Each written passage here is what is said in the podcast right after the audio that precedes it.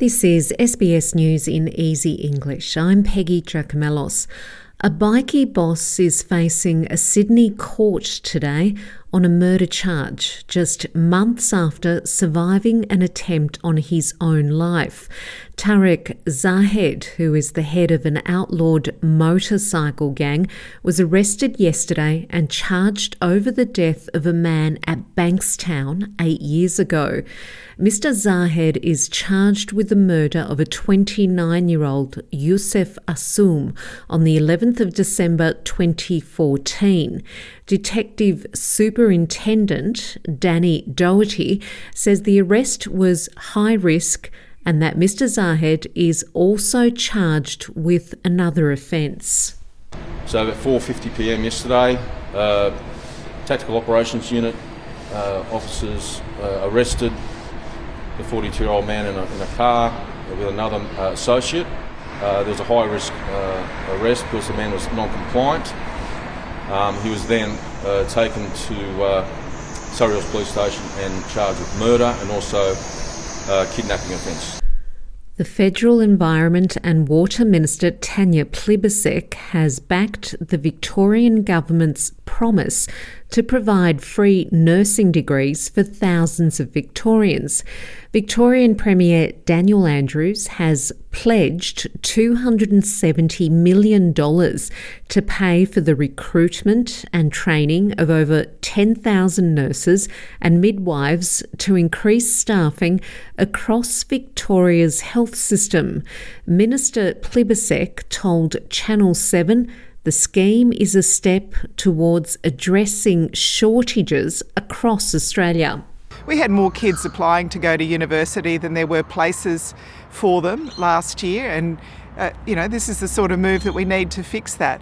We also need to make sure that um, nurses who are already qualified have a way back into the system and that the workplaces that they're going into uh, are flexible and supportive. Three people have been shot dead by a person who appears to have been firing at people over a two hour period in the US city of Detroit. The police chief is warning residents to be alert and to call emergency services if they know the identity of the suspect. Detroit Police Chief James White says two women and a man have died in what he says were random shootings. It appears to be very random. Uh, one was waiting on a bus, uh, one was walking his dog, uh, and one was just, just on the street. Pakistan's military chief has appealed to the international community to come forward and help Pakistan following a deadly monsoon season. General Qamar Javed Bajwa gave the plea as he visited flood affected areas in the southern Sindh province to help with relief work. Friendly countries will also come forward to help Pakistan in this hour of need. And we also, I also appeal on behalf of government of Pakistan, on behalf of people of Pakistan, to our expats and our friends abroad to please come forward and help these people who are in very, very difficult situation. I am sure our expats, as usual, will not disappoint their brethren back home in Pakistan.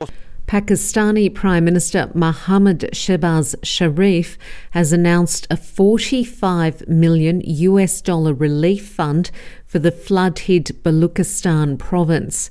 Deaths from widespread flooding in Pakistan has topped 1,000 since mid June, officials say.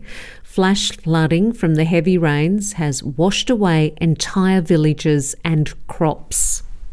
A record setting year on the PGA Tour has ended in stunning fashion with the largest prize pool in league history decided by just one stroke in Atlanta. Rory McIlroy overturned a six shot deficit in the final round of the Tour Championship to become the first player to win the FedEx Cup three times. And that's SBS News in Easy English.